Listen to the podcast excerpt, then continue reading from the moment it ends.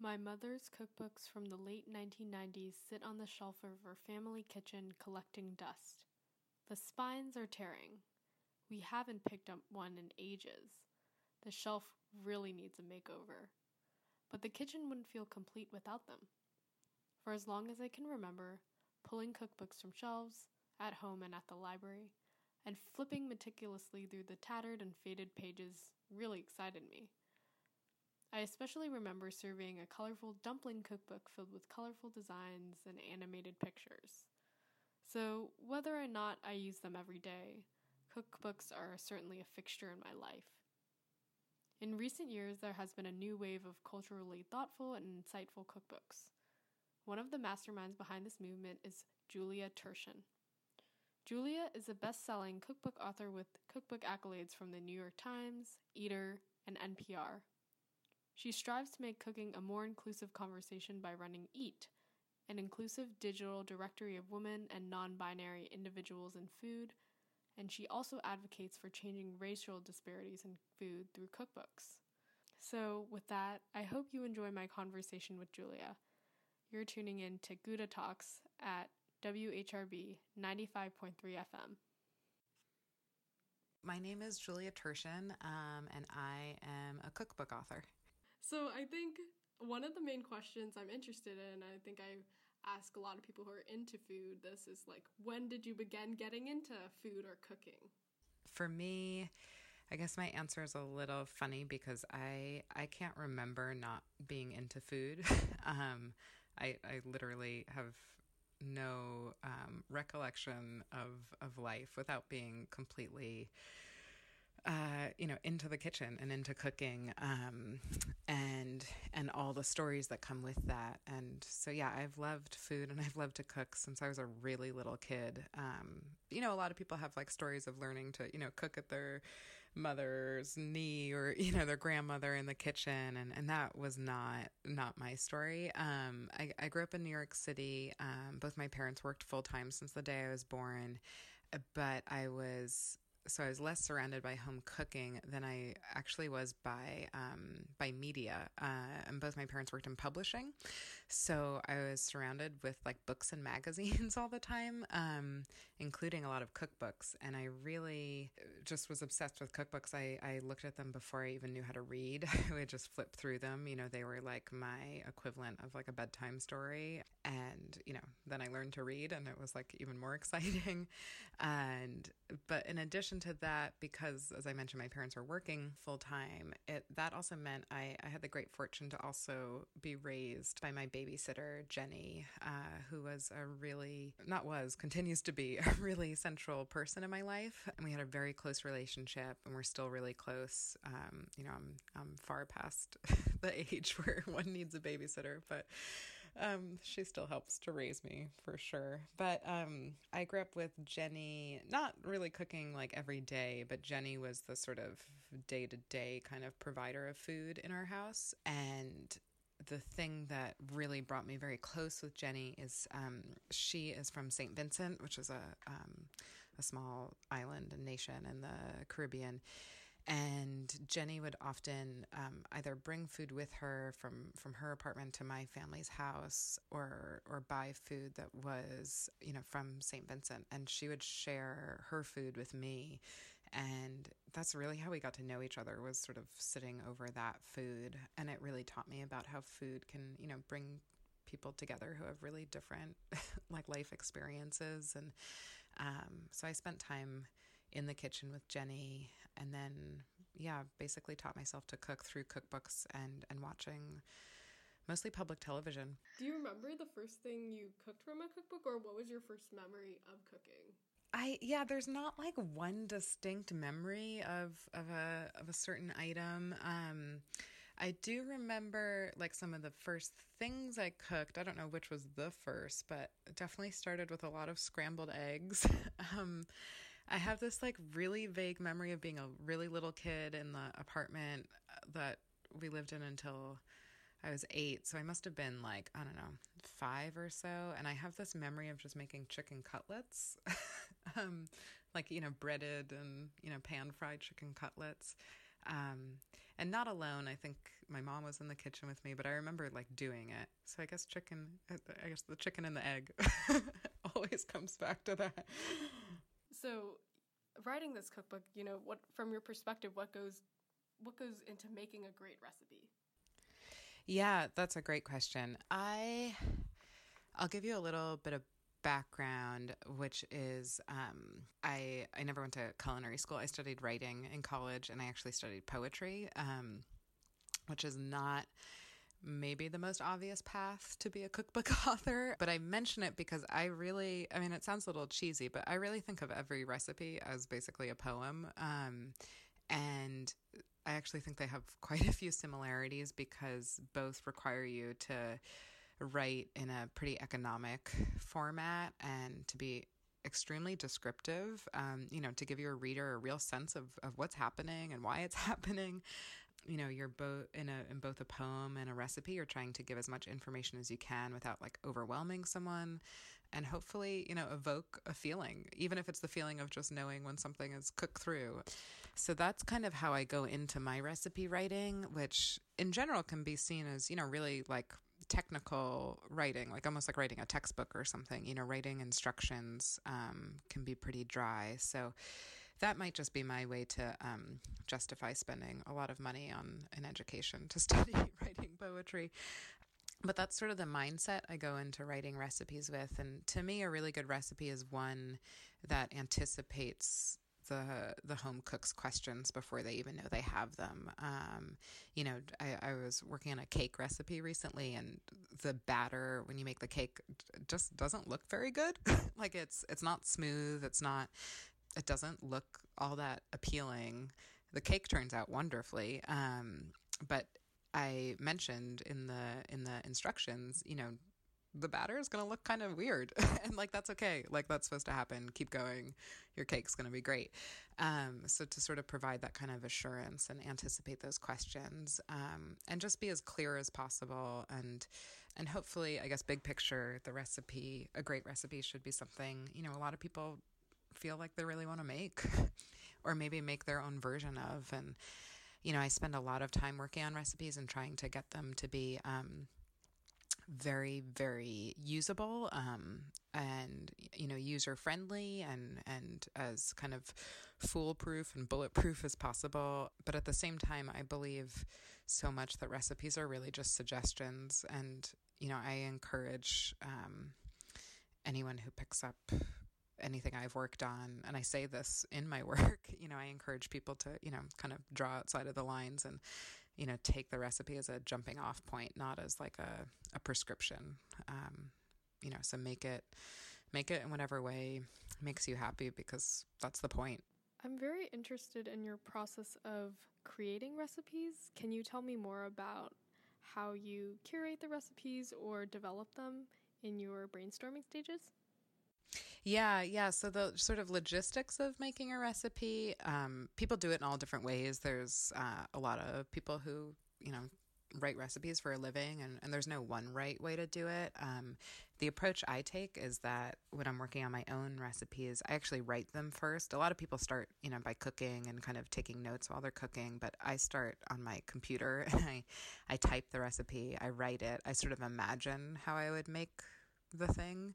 Um, and then I, I print out that page and I bring it into the kitchen and I have a red pen and I start cooking and I and I make notes as I go. Um, you know, if I thought something would be you know a teaspoon of salt and that is you know not enough seasoning, like I'll you know I'll adjust that and so on and so forth. And I basically do that as many times as I need to until I feel like that recipe is is is solid. Um, and that can be as little as like once if it's something really simple like a you know a salad dressing where you can kind of adjust the ratios as you're testing. Uh, and then for some baked goods and stuff i've done like i've tested recipes you know a dozen times before i feel like they're ready.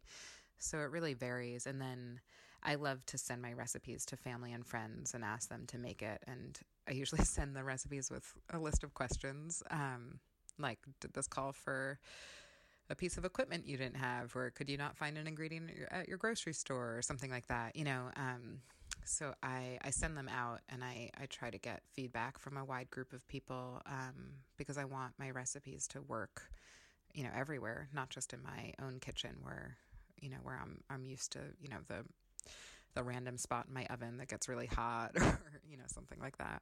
I know that in your cookbooks you also draw inspiration or recipes from other chefs. And so you explained your process of like selecting your own recipe and the thought that goes behind that.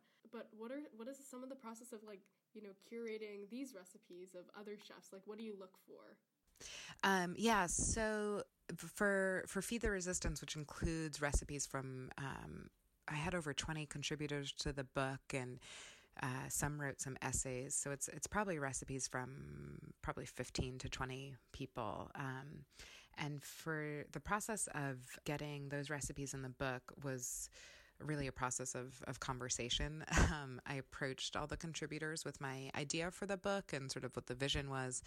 Um, and I asked them what recipe of theirs they thought would be a good fit. Um, you know, I wasn't uh, prescriptive at all. You know, I didn't approach. Um, you know, I'll use Jocelyn Delk Adams for example. She's she's awesome. She's in Chicago. She's written um, a beautiful cookbook. She's on TV all the time. Um, she's she's super cool, and you know, I I told her about the book, and you know, I didn't ask her specifically for a cake recipe. I just asked her for whatever recipe she felt like felt right to her, and she came back with this beautiful recipe for this. It's like a spiced um, brown sugar pound cake. It's so good.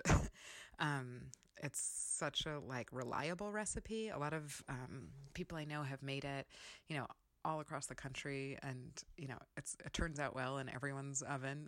um, and I think it speaks to her her recipe writing abilities. So that was sort of the process of getting those recipes was just sort of asking people what they wanted to contribute, and then um, the sort of logistics of it was, you know, I put together Feed the Resistance very quickly and so I asked people to um, to send in recipes that they had uh, already tested, and I tested all the recipes one more time just to kind of make sure, and did a little bit of like just very slight editing here and there just to make sure they were all kind of in the same format. But for the most part, everyone sent me work that was like really, you know, good to go. And if I had any questions, you know, I just asked them. Um, you make it sound super fun to write a book, but I'm also I'm also wondering about like the difficulties and like if you get any pushback when writing the books too cuz I imagine that's part of the process as well. Like just being an author in general.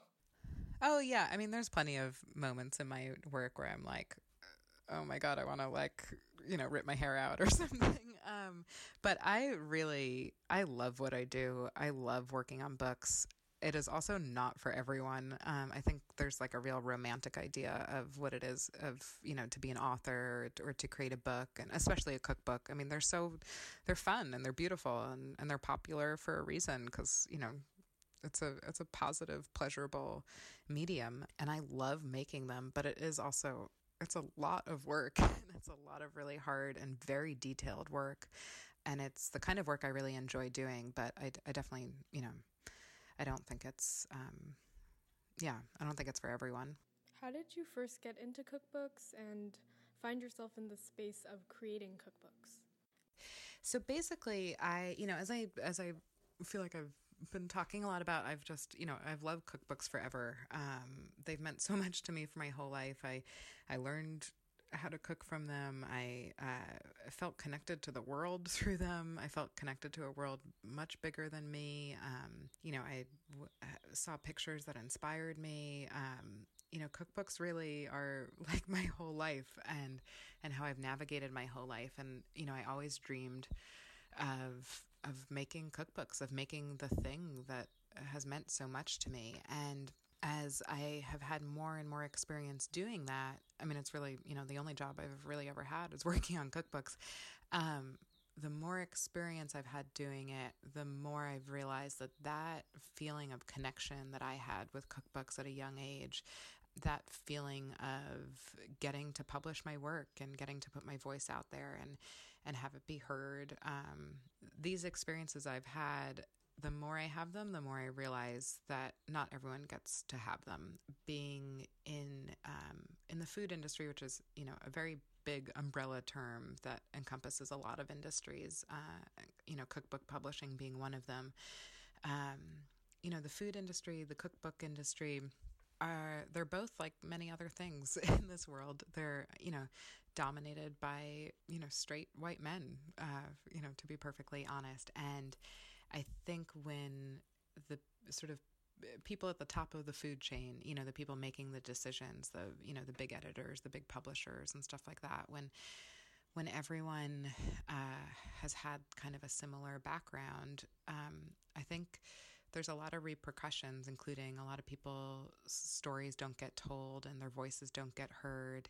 Um, but also the you know the work starts to feel really similar.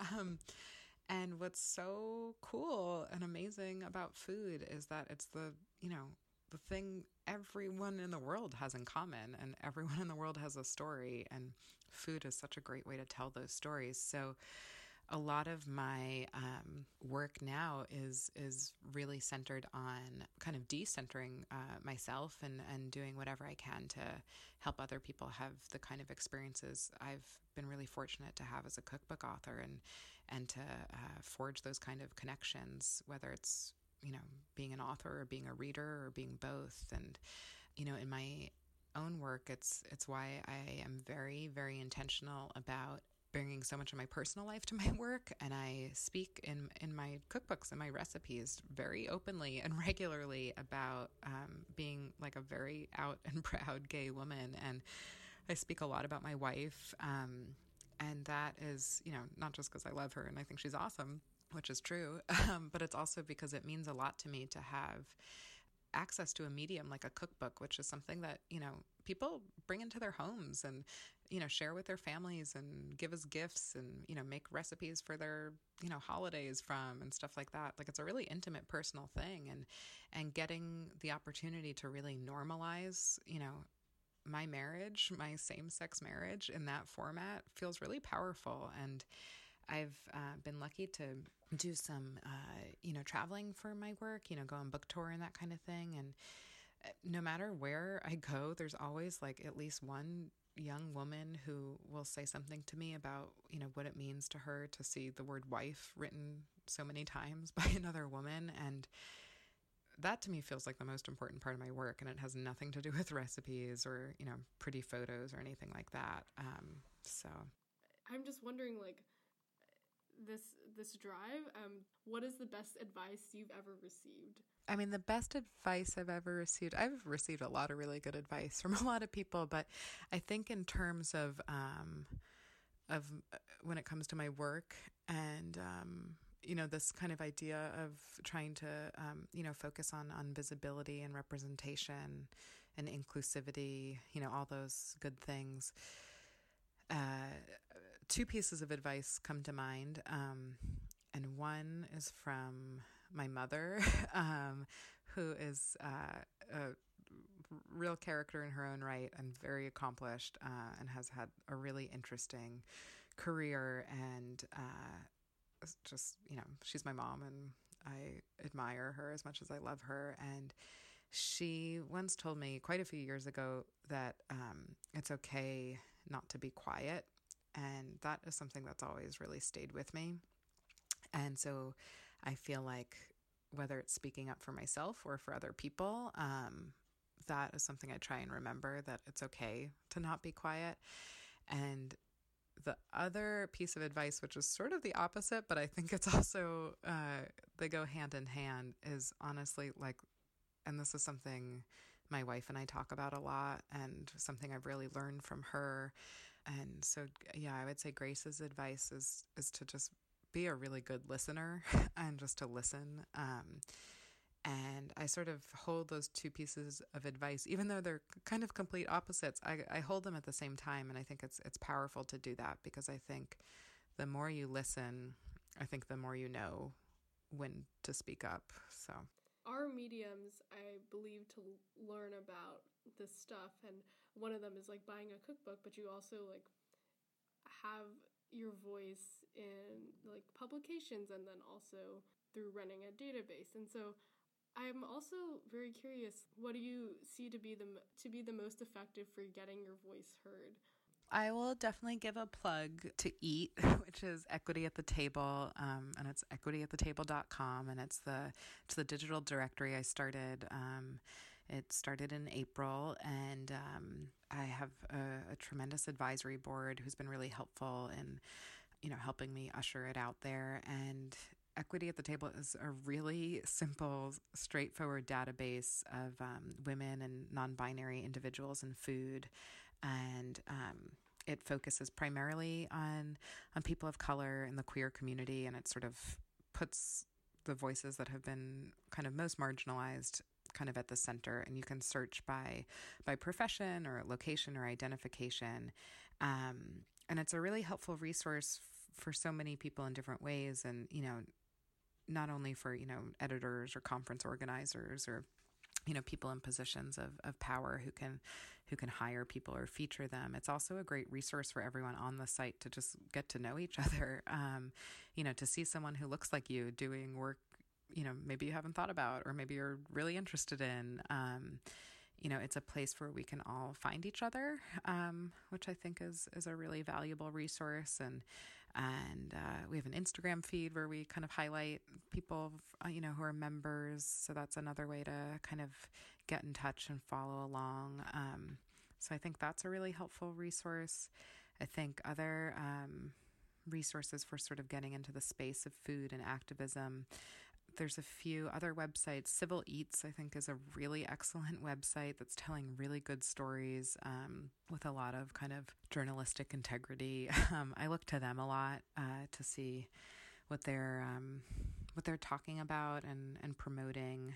Actually, I, I live outside of New York City, and so this might be very New York centric, but um, Hunter College in New York has a food policy center, and I subscribe to their mailing list. And it basically means like, I guess it's like once a week, I get a bunch of links to amazing stories happening kind of in the sort of intersection of food and activism.